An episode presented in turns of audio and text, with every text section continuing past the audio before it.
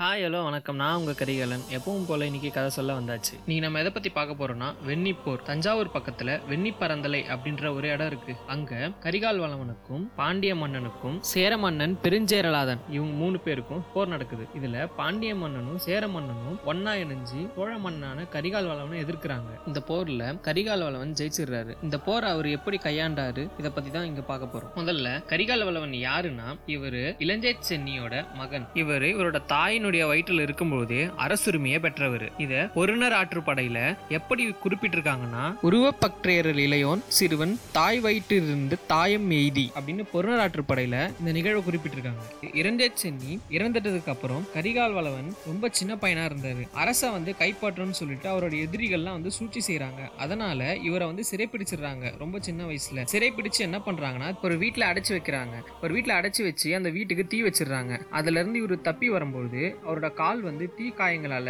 ரொம்ப கருப்பு கலரா மாறிடுது. அதனால தான் இவரை வந்து கரிகாலன் அதாவது கரிய காலை உடையவன் அப்படின்னு அழைக்கப்பட்டார். இதை தவிர்த்து இவருக்கு வளவன் கரிகால் வளவன் கரிகால் பெருவளத்தான் திருமாவளவன் அப்படின்ற பேர்லயும் சங்க இலக்கியத்துல இவரை வந்து குறிப்பிடுறாங்க. பெருஞ்சை சென்னி இறக்கும் பொழுது கரிகால் வளவன் குழந்தையா இருந்தாரு. அதனால அவரால் அரியணை ஏற முடியாது. அதனால ஒரு வயசு வளர்ற வரைக்கும் அவரை வந்து மறைச்சு வச்சு தான் வந்து வளர்த்துட்டு இருந்தாங்க. ஏன்னா பகைவர்கள் கண்ணில் யாருன்னா பட்டுட்டாருன்னா இவரை அழிச்சிட்டு நாடை பிடிச்சிருவாங்க அப்படின்ற காரணத்துக்காக இவரை மறைச்சு வச்சு வளர்த்துட்டு வந்திருந்தாங்க. ஒரு வயசுக்கு அப்புறம் இவரை வந்து அரியணையில ஏற்றுனாங்க. ரொம்ப சின்ன வயசு பையன் அப்படின்னு சொல்லிட்டு நாடை வந்து சுலபமா கைப்பற்றிடலாம் அப்படின்ற எண்ணத்தோட வேலியர்கள் அதாவது குறுநில மன்னர்கள் பதினோரு பேர் சேர்ந்து பாண்டியர்களோடையும் சேரர்களோடையும் கூட்டு சேர்ந்து இவங்களை எதுக்குறாங்க? சோழ நாட்டு மேல சேரன் படையெடுத்திருக்கான் அப்படின்ற செய்தி எல்லா இடத்துலயும் பரவிச்சு. சேரன் தன்னோட நாட்டிலிருந்து நேரடியா படையெடுக்காம பாண்டிய நாட்டு வழியா படையை செலுத்தி அந்த நாட்டு படையோட வேலிர் படையும் கூட்டு சேர்த்து தென் திசையிலிருந்து படையெடுத்தான். சோழ நாட்டு பகுதிகளை கைப்பற்றி வடக்கு நோக்கி படையை செலுத்திட்டு இருந்தாங்க. இப்படி ஒரு நிலை வரும் அப்படின்னு முன்னாடியே யூகித்திருந்த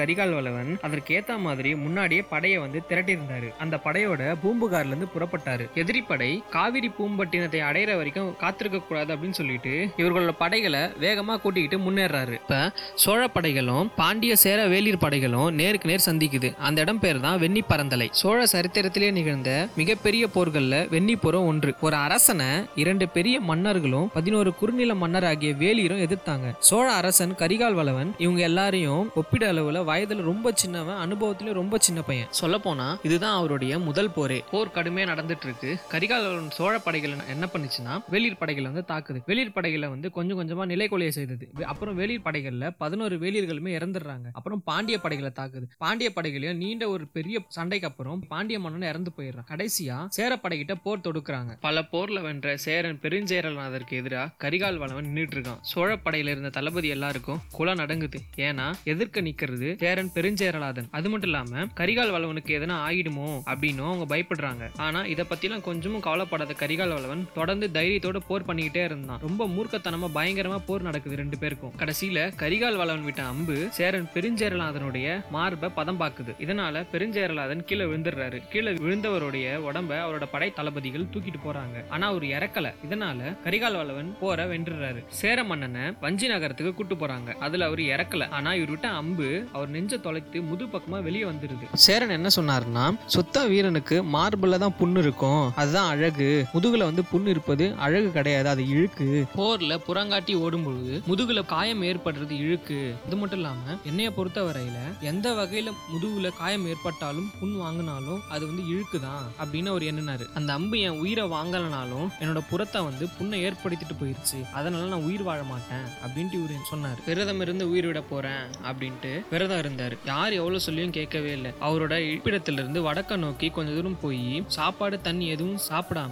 ஒரு இடத்துல அமர்ந்து அவரோட உயிரை விட்டுட்டாரு. வேற ஒரு கதையில சந்திப்போம். நன்றி.